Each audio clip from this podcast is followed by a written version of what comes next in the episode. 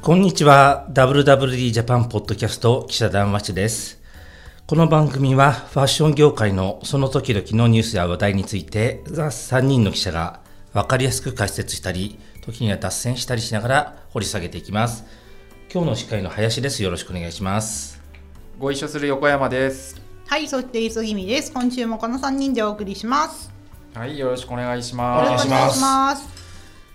えー、7月ですねそうです。これを放送配信するときには、もう7月夏もう暑いですよね。夏といえば横山さんまあ、夏といえば海。なんでそうなるかな今日のテーマ知ってるくせにキャンプ。そういうことだよねはなんで海っつったのかな、 えー今日取り上げるのは、えーザ・ノースフェイス。うんうん。い。そういうこと。そういうことですね。あもう少しなんかキャンプとかレジャーとかそっちの方にあ。はいはい登はい山。答えてくれるかなって期待したんだけど、あ、そうか。えーノースフェイス、まあ、好調ってことは皆さん知ってると思うんだけれども、うんうん。街でも多いですよね。めっちゃ見ます。あの何を見るドラム缶リュックとか。ドラム缶リュックってどんなやつだっけあの、よく。学生さんとかがねね。みんな使背負ってるよねのもあるし、あとなんか。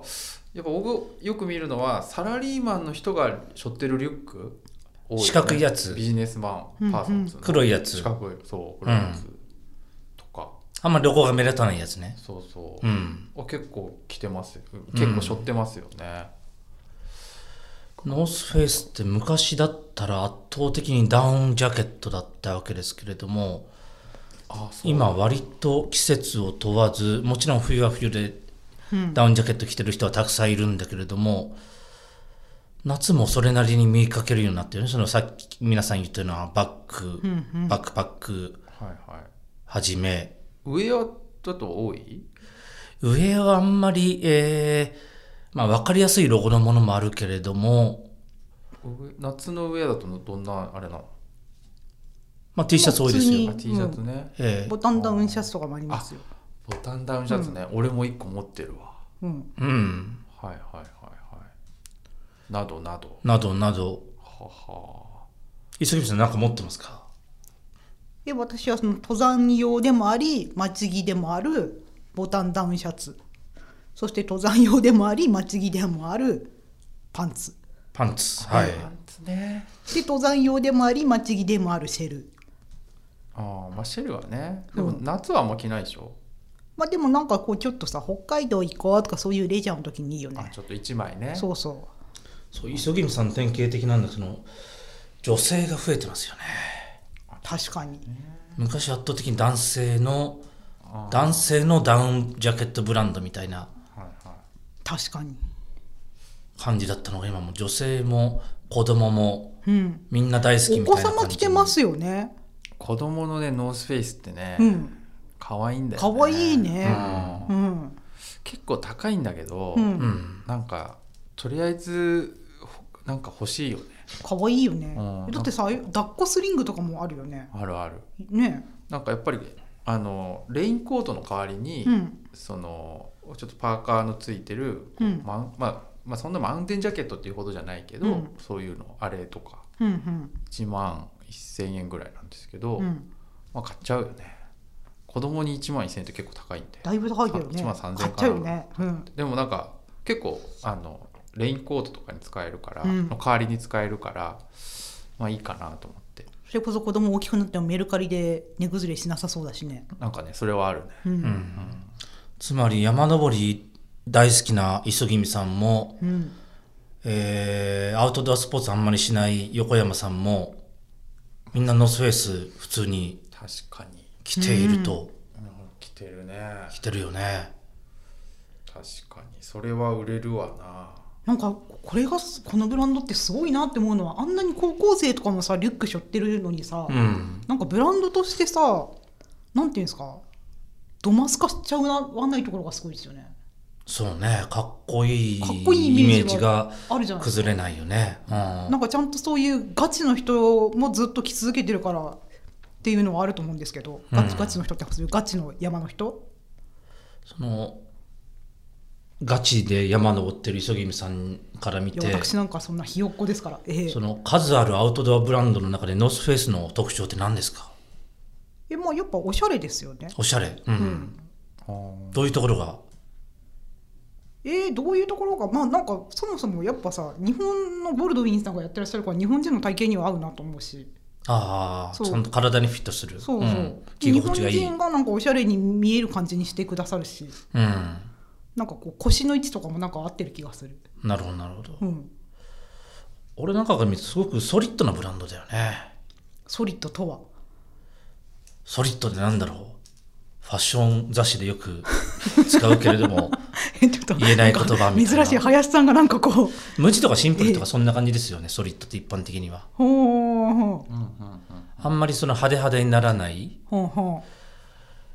おそらくあのーお店行くとはっきりするけど他のお店と他のアウトドアのブランドなんかと比べてはっきりすると思うけどうほうほう色なんかもかなりトーンがおしゃれですよねあのー幅はそんなに広くないんでしし色の種類ってそんなにないと思います、例えばモンベルとか、うんマンコモロスとかンビアとか、うんそういうところと比べると非常になんだろう、えー黒とか紺とかうんの単色のものが多い非常にすっきりしたイメージかな柄物もそんなに多くない、うんうん、で、えーあんまり変な風に振らないというか、あのー十数年前に山ガールブームで山スカートっていうのが流行った時うんうんあって、これ他のアウトドアブランドみんな山スカートガーって出したと思うんだけども、なるほど俺の記憶だとノースフェイスあんまり出してなかったような、そういう、ほーその自由にはあんまり乗らないみたいなうんうん感じですごくストイックでソリッドな印象がうんうんあるね、個人的には。元気横山さん心ここにあらずみたいな。彼は今日交流終わりで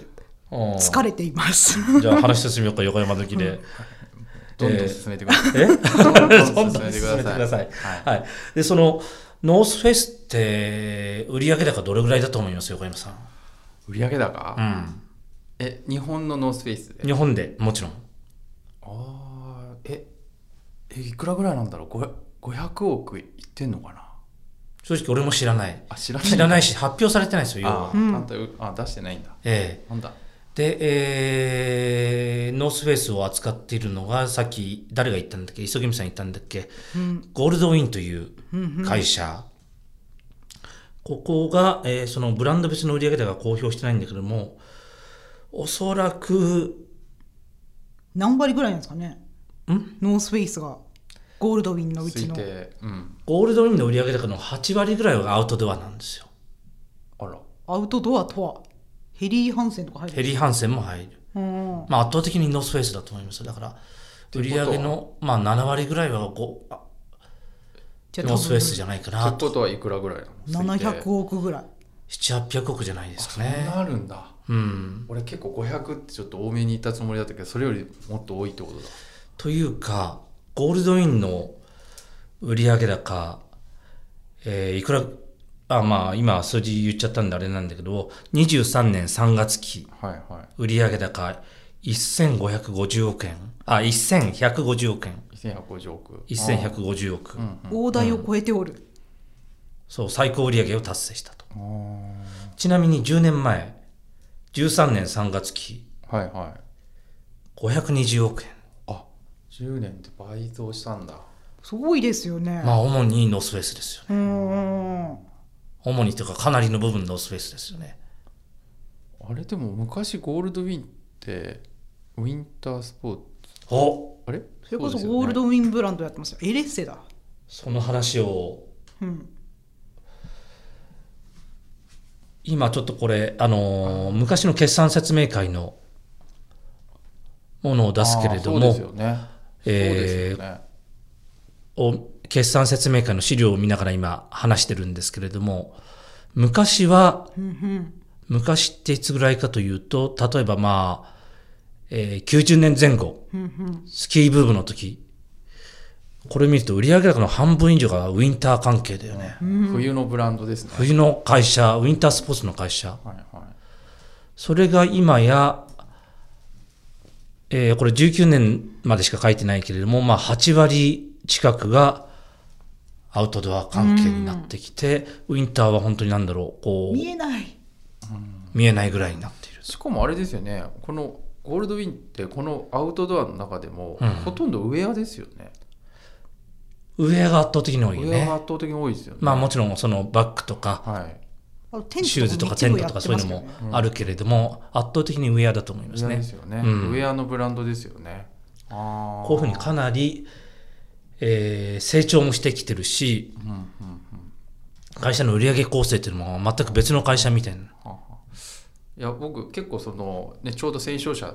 特集やってたんですけど、うん結構サプライヤー目線で見ると、うんうんノースペースって結構間口広いんですよ。うん間口っていうのは、なんていうのかなこうよくあるのがアウトドアとか、まあ、ユニクロとかもそうですけどかなりこうギュギュッとサプライヤー絞って成長するっていうパターンが多いんですけどあそういう意味の間口、うんはいうんだけど結構ねあのノースペースっていうのはサプライヤー多いんですよ。ほーで戦勝者もうんあそこもあそこもあそこもやってるみたいな。ほーえー、みたいな。で結構こう話聞くとそんなにこうなんていうのかなあんまりこう排他的じゃないというか、ほんほんなんかみんなで一緒にやりましょうみたいなほんほ意外にそういうところもあるあるんですよね。でなんか結構こうオープンな感じんで、まあもちろんその何でもかんでもってわけじゃないとは思うんですけど結構この間口はひなんかこうみんな一緒にやりましょうみたいうんな。うなんんか最初に言って「いやいやあなたはダメです」とかそういうことあんまりどこどこ社さんと一社でこそうそううグイグイでやっていく契約ですからとかそういうことじゃない、ないんですすよ。基本的にはまあ、三井が、三井系ですよね、三井物産。うんだだと思うじゃないですか,、うんだからそれがそんなことないんですよね。うんえーまあ、これだけ増えるとそうなってるかもしれない。うん、あの、医薬品とかにも三井からかなりまあそうですよね人が来て、たりうんうんうん、していて、えー結構がっつり、なるほうどん、そうかそうか三井系にとってはかなり高校、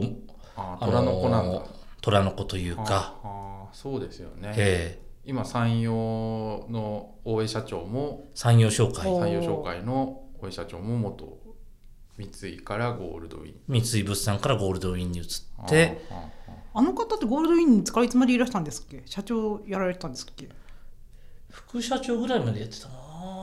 2000年代の半ばから10年ぐらいやっていてうん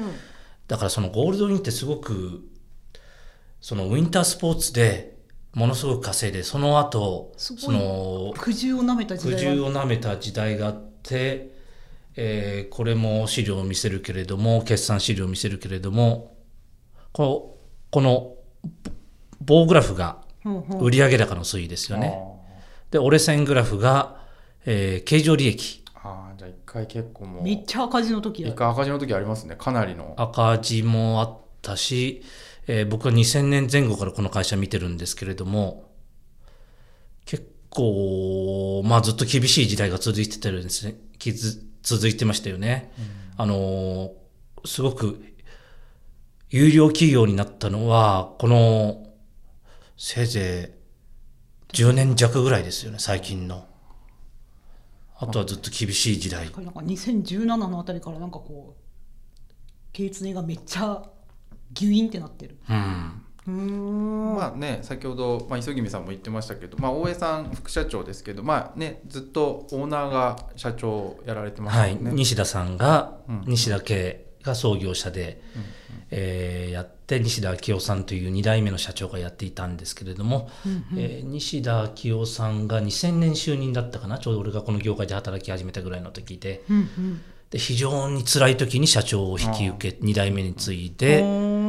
えーそこからまあ苦労をいろいろ苦労をして、えー三井物産からその大江さんが来て債券、ん主になんだろうね財務とか、うんえー生産部門の立て直しをやって、えー守りの大江、うんうん、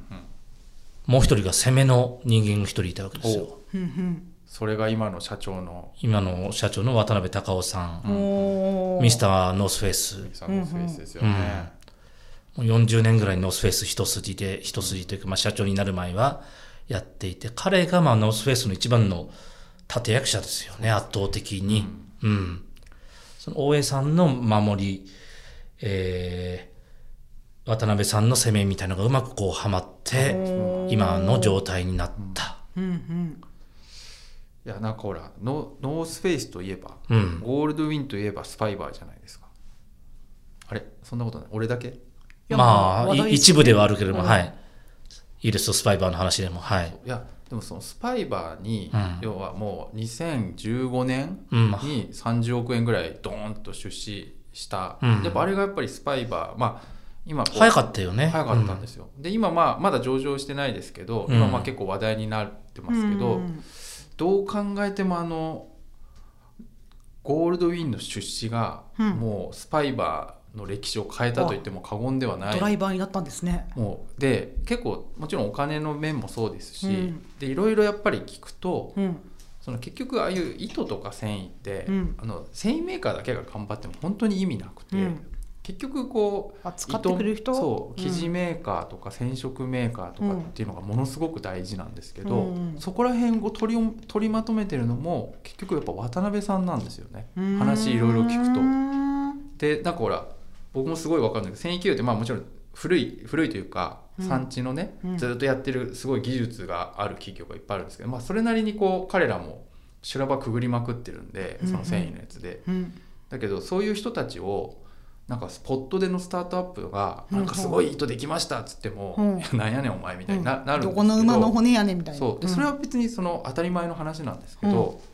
そこをやっぱり渡辺さんがうんなるほど説得して回ったりとか「うんいや俺が責任持つから一緒にやったってくださいみたいな。そうでまあそれ本当に結構生々しくみんなから聞くんですよ。ももう本当になんかもう新しうんい素材なんで、染めるにしてもあの化合物あの結局こう樹脂なんで、うんうん全部設定変えなきゃいけないんですよだかうんらゼロからもう一回染める温度とかなんか除剤とか全部やんなきゃいけないのを、うん超大変なんですよへえ。それをやっぱり渡辺さんが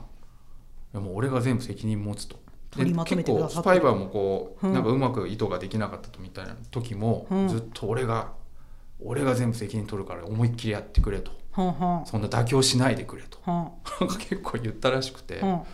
んみんなやっぱそうそういう人がいるといるからやったっていうのはすごくあってほうそれはねすすごいんですよね。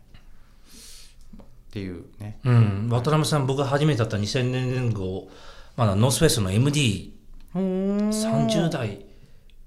後半ぐらいだったかな、MD だったけれども、えー普通の MD じゃないな、みたいな感じでしたよねあ。当時からそう当時から。うんどういう MD だったんですかリーダーシップあふれる MD リーダーシップあふれるもう記者会見とかでも自分で喋ってるし代表して話してるし事業部長と当時の事業部長と MD の渡辺さんがその記者会見でいろいろ説明するみたいなのがいつも定番だったんだけども当時から言ってることと今言ってることってほぼ変わってないんですよね渡辺さんって。つまり、えーアウトドアアウトドアウェアっていうのはうんものすごくポテンシャル持ってるんだと。うんうんうはんあはあはあアメリカでは、えーアメリカは日本の人口3倍ぐらい ?3 億人ぐらいだっけ、今アメリカってね。うんうんだけどもアウトドア、アウトドアの市場規模っていうのはもう100倍近いと。へえそれはなぜかといえば、うん本当にライフスタイルウェアとして、うんうんえー普通に普段着として山登らない人も来てるし、うんうんえー若い女性も来てるし、子供も来てるし、おじいちゃんおばあちゃんも来てるし、うんビジネスマンも来てるし、みんな来てるんだうんうんあーなとるほ、ど四半世紀前にそれを言ってたんです。その四半世紀前っていうのはほとんどアウトドアブランドって男性確かぐにらいしか着てないようなうんうん時期だったんですよ。ましてノースフェイス、うんうんごつい男のブランド、ヘビーデューティーのブランドと。当時からそれを言い始めて、だんだんだんだんその四半世紀経って渡辺さんが言う通りになってきたっていうあよあなるほどねなるほどねあもうずっとそれで言ってたんだうな、同じことをずっと言い続けてる。すごく先見の明があるというか。うんなるほどで渡辺さんは自分自身の認識では自分のことをデザイナーだと思ってるんですよね要は、ああなるほどね、うあんあ MD さんではなくえー、もともと、まあ、MD とか、まあ、商品企画が長かった、まあ、そういった意味でデザイナーでもあるし店舗開発みたいなのも内装デザインとかも自分であそういうことねやっている、つまりまあ大きくな大きな意味でとってまあ経営とかビジネス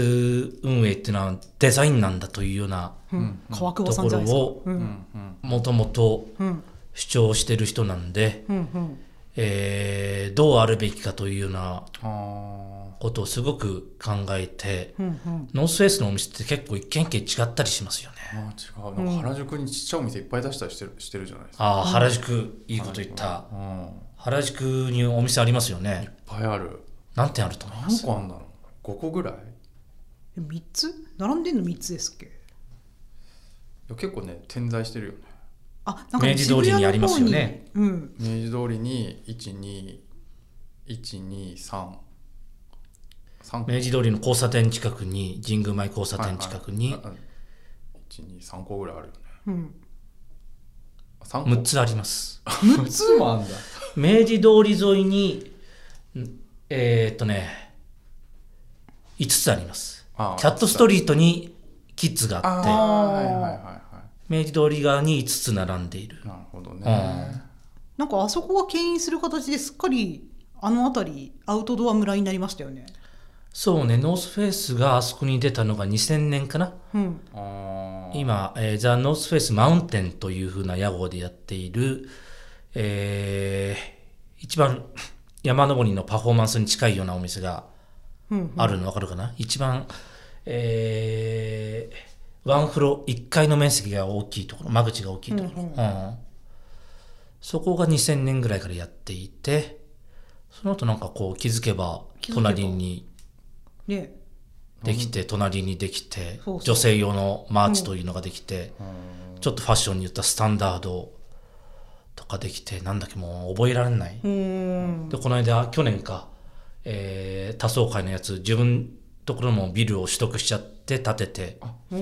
んええそれで、えーノースフェイスの屋号だけで5店舗普通の考え方だと大きな旗艦店をドバーンとドバーンと出すのが一般的なブランディングだと思うよね、法律もいいですもんね、うん、これもまあ渡辺さんの考え方でうんその一つの顔だけじゃなくて、うんうんまあ、多様な顔を見せることでうんそのブランドのユニークさっていうのを表現したいと、うんなるほどねうん、だからやり方が独特なんですよねすごく、うんうんうん、なるほどな なるほどになっちゃったけど横山さんはすっかり自分の考慮したページあれ間違ったんじゃないかなみたいなことを今考えてますよね置いといてええうんということになっているとなるほどね原宿渋谷には6店舗もあるとうん、原宿渋谷渋谷含めてもっと大きいもっとあるあれ渋スクとかにも入ってますっけあったっけあそういうところじゃパなルいコにあるよねあパルコにある、うんうんパルコにあるうん宮下パークにあったっけちょっと覚えてないな、うんし新宿の伊勢丹に入ってますよねあれでもコーナー入ってたっけ入ってます、うんまあまあ店舗なのかまあこうコーナー展開なのかあうれですけど、ん結構伊勢丹で買う買いますよこ子供服とかうん子供服はあるなコーナ私ーはが、新宿西口のうん西井スポーツで買います一方ですごくそのアウトドアのフィールドみたいなところにもあるよねあーそうあだりますね白馬とかか白馬もあるし北は北海道か北海道どこでしょうあの札幌の札幌あ札幌にあり札ます幌じゃないのかあのドームかああドームの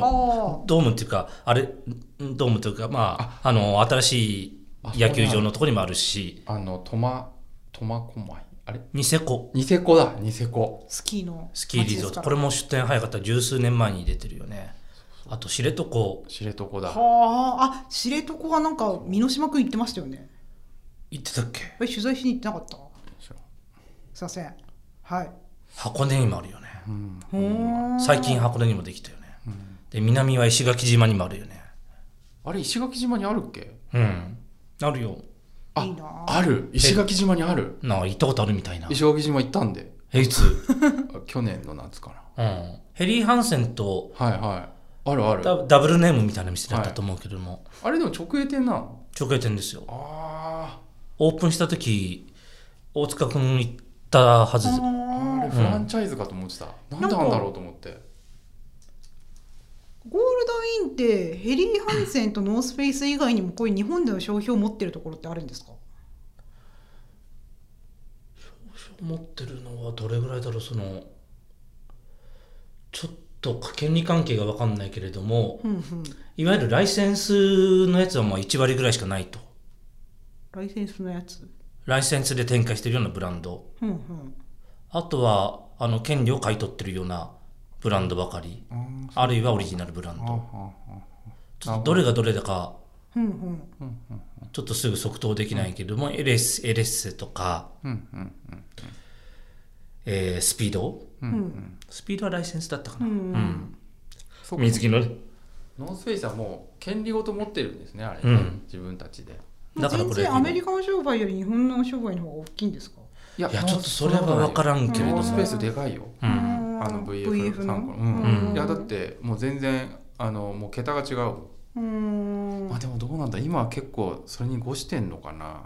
やもうアメリカのノースってすっごいでかいんで、ううんんあのもう桁違いの、韓国の権利も持っている、うんあのゴールドウィンが、持ち分持ち分法会社がやってるのかなあだから売り上げにそのまま計上されるわけじゃないけれどもうんうんですごいんだよだからねその売上高が10年で倍になってるって言ってるじゃないですか、うんうんえーさらに特筆すべきが営業利益なんですよねうんうあんはあはちょっと難しい話になっちゃうかもしれないけれどもうんうん営業利益率何パーセントぐらいだと思います横山さんさん磯君さんあ10%ぐらいでしょでもそんなでもそんな驚くってことは20%なんですか19%あります高っっおそらくアパレルで一番高いんじゃないかなユニクロよりも高いですね営業利益率ね営業利益率圧倒的に高いと思いますへえしかもアウトドアでねほぼ値引きしないあんまりしないはうあんでも結構難しいじゃないですかそのだって全部 SPA じゃないかじゃならい卸もあるし、うん在庫管理結構難しいですよね、うんすごい多いでしょ卸先ってね卸先多いスポーツ専門店アウトドア専門店あそれでその利益率うんえもちろん売れてるっていうのが大前提であって、なるほどうんプロパーでもちゃんと売れるブランド力があってちゃんとそれを聖地に組み立てる MD の設計力があってほほそういうのがもうかんそれは驚異的だわうん、驚異的な数字を出していてまあデサントなんかもすごくベンチマークしてますよあね。あそりゃそうでしょうねうん、はあはあはあまあ、全アウトドアスポーツウェアブランドがベンチマークしますよねノースフェイスそうそうそうあゴールドウィンをねでこれも特筆すべきところを、まあ、最初に言えばよかったんだけれども今スポーツメーカーって今年今年というかまあ29年度うんうん結構みんな最高売上とか最高利益とか出してるんですようんうんいろんなところがうんな何年度22年度あ22年度、うんはいはいアシックスミズノデサントヨネックスはいはいはいはいそれアパレルもみんなそういう感じありますよね。なんていうの、まあこの贅肉をコロナああ大変だってそぎ落として、まあ、利益はともかくとして、うん売り上げはなかなかそんなにないんじゃないかうんな、うんないでしょで島村とかそうじゃないですか、まあ、島村、 UQ とかもそうじゃないですか、んファストリーとかそうじゃないですか。まあ、ファストリも そう島村とファストリぐらいだと思うけどまあもそこは別格だからその2つだけだと思うけれど も、えーアシックス、ミズノ、デサント、ヨネックスってこれみんな海外で稼いでやってるんですよ。あー確かにアシックスなんてもう7割近く海外、なるほ6割だったかな。えーミズノも3、4割海外う、んうんデサントも半分以上海外。うんううんんヨネックスもアジアとかがまあもそうですねう上回ってつまあススポーツブランドってすごくそのぐ前からもうグローバルで戦っているところなのでうんうんこの辺がぐっと伸びてすごい利益伸びてあの成長してるみたいな感じなんだけどゴールドインってほぼ国内なんですよあうあーんなるほど少子高齢化で普通のスポーツマーケット伸び悩むというふうに言われているうんこの日本でまあ、まだ伸びしろがあると見るべきなのかグローバル化に遅れていると見るべきなのか、まあ、ここら辺はね意見が分かれるところかもしれない、両方ですね。うんうやんっぱりノースフェイスその、えー日本では商標権持ってるけれどもそうかまあヨーロッパで売るわけにはいかないと。うんうんうんそうかそうかでまあちょっとノースフェイスの話じゃなくなっちゃうけれどもうんというわけでゴールドウィン社としては自社ブランドゴールドウィンの今開発にすごく力を入れて、うんうんゴールドウィンという名前のブランドねうんはい、なんかすごいロゴとかも刷新されてますもんね。まあそうですね、うんうん、どんな印象ですかいやいやなんかなんか印象薄いよね印象薄いまだそんなにねあんま見たことないあ高い高いよ、高い、うんえなんかスキーウェアとかノースフェイスで売れたものを次の年とかはゴールドウィンブランドでもやってるのかなっていう印象はちょっと受けたりはする。もともとスキーウェアが有名だったんだよね、うんゴールドウィンブランドってあ、なるほどええそれをもう少し幅広くノースフェイスじゃないけどライフスタイルウェアみたいにあーうんうん着るような感じにお店が今東京だと丸の内と、えーそれこそ原宿の原宿ですよねあのノースフェイスが並んでるところに一軒、うん、ゴールドウィンという野神田号とかがにもありますよねうん神田とかにもありますよね。神田にもあったっけ、うん、直営店直営店じゃないんじゃないかなあそうなんだ。うん、うん、あとノースフェイスのお店なんかでも扱ってるかな一回これゴールドに買おうかなと思ってニットうんうん、うん、であこれいいなと思って見たらなんか34万円してんへえとセータセーター、ーうんこれやちょっすすそっと棚に戻した 買いなさいよ。うんといやだってじゃあちょっとだなんていうのあんまりこう予想外に高いと、うん、ちょっとなんていうのそうだねわか最初から分かってればね最初から4万円かなって思っているのとそうそうだねうんいやでもすごいかっこよかった、うんかっこいいし、あこれ本当にいいなと思ったんですけどあこんなするんだと思ってうん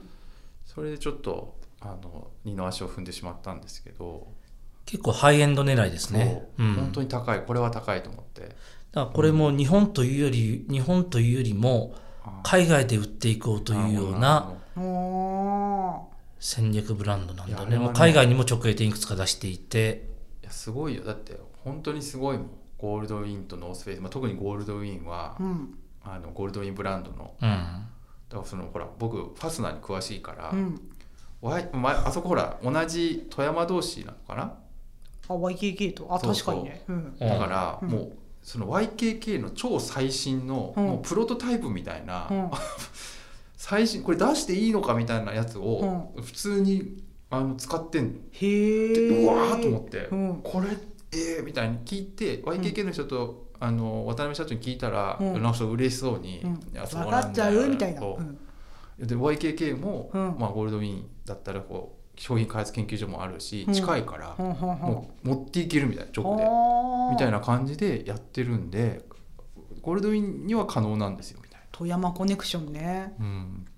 いやあれはすごいなと思います。うんうあのんいや YKK ってあんまりそういうことしないんですよそうんうのん責任というかすごい責任が強いから、うんそんなちょっと出してもう責任、うんあーあの品質問題にないえいえなりかねないんで、だけどそれをもうゴールドウィンっていうのはまあすっごいしっかりやるから、うんもうお互い大丈夫だと思ってるそようねいうことなんですようね。だかんら素晴らしいなと思いますう。んああいうの、うんああいうタッグは。うんそう考えるとまだまだまあねちょっとゴールドウィンブランドの話になりましたけれどもノースフェイスまだまだしばらく行きそうですかどうなんですかね石君さん私実は壁にぶつかるのか来週出張なんですどこに富山にええちょっ と本店に本店本社じゃなくてゴールドウィン本本店にそうですあどうやらその本ほ富山なんていうんです富山の事務所のことを本店と呼んでらっしゃると思うんですけど創業地のねそうそうそうそんう、うんうんちょっと行ってくるんで何しに行くの何しそれは言いませんよちょっと観光じゃ、ゃねええーの、観光ちょっとでもでもなんか楽しいよね企業の創業地を訪ねるのってうん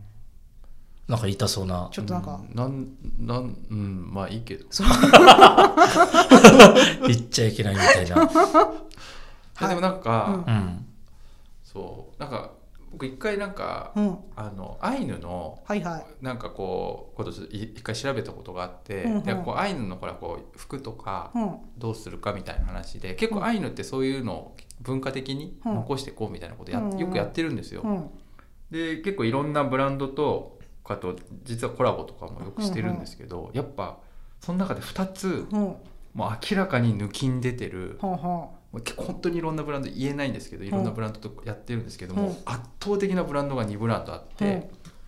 まあ、1個はビズビームなんですよあそんな気がしてたこれはもう強いうんでもう1個がノースペースなんですようんへでもえ素晴らしういん完成度の高い、なんていうのこの、まあ、言ってみればその文化の盗用とかっていう問題になりがちだし、うんまあ割割合アイヌの文化こう振興なんか財団みたいのがあって、うんこうまあ使ってくださいねっていうので、なんとなくあじゃあ使いますみたいな感じのが本当に多いんですよ。うんうんでなんかもっと真面目にやるよなんて思うんですけど、うんこの2ブランドだけはうんもうもうマジでかっこいいんですよ。ここれは素晴らしいと思ってまあビズビムはなんとなくわかるじゃないですか。そういう世界のクラフトとネやイテっぱィブな感じがするよね。ううんん。ノースフェイスもすこんなの作ったのいやなんかねいやでやっぱなんニセコとか北海道でやってるんで、うんそのやっぱ磁場っていうのでなんかアウトドアウェアみたいのやってたんですけど、柄がそういう柄なのそうアーリンの柄を取り入れたような、ういん。やかっこよかったですよ、へえう。んこれ欲しいなと思思ったんですよね普通うに。んっ。ていうやっぱなんかなそういうのってやっぱりお互いのこうリスペク文化に対するリスペクトとか、うんうんあと本気度の高さ、うんやるんだったらうんちゃんとやりますっていうのがすごい大事だと思うんですけど、なんかノースフェイスっていうのはそこう単にあじゃあやりましょうっていうんじゃなくて、うんうんかなりあの真剣に向き合ってうんうんるっていうのは感じてそこは素晴らしいなって思ったので何が言いたいかというと今後もね、うん結構そういうなんていうのメンタリティっていうんですかね、うんうんあの考え方って今後もっともっと重要になってくるからまだなんかこうグローバル展開する時にもまあ、うんうんノースペースじゃないかもしれないゴールド展開とかゴールドインかもしれないですけど可能性はかなりあるんじゃないかなと思うあとやっぱスパイバーもあるし、うんうやっんぱ素材ね持ってるんで今後まだ余地あるのかなという感じはしてます。はい。というわけで、そろそろいい頃合いになってきたので、はいはい。今日、というわけで今日はザ・ノースフェイスを取り上げました。はいはい。えー、ね、アウトドアシーズンに真っ盛りということで、本番ですからはい。ええという感じでお店を覗いてみたりしてください。はいはい。じゃあ、こちらで今日はお開きです。はい来週もまた聞いてね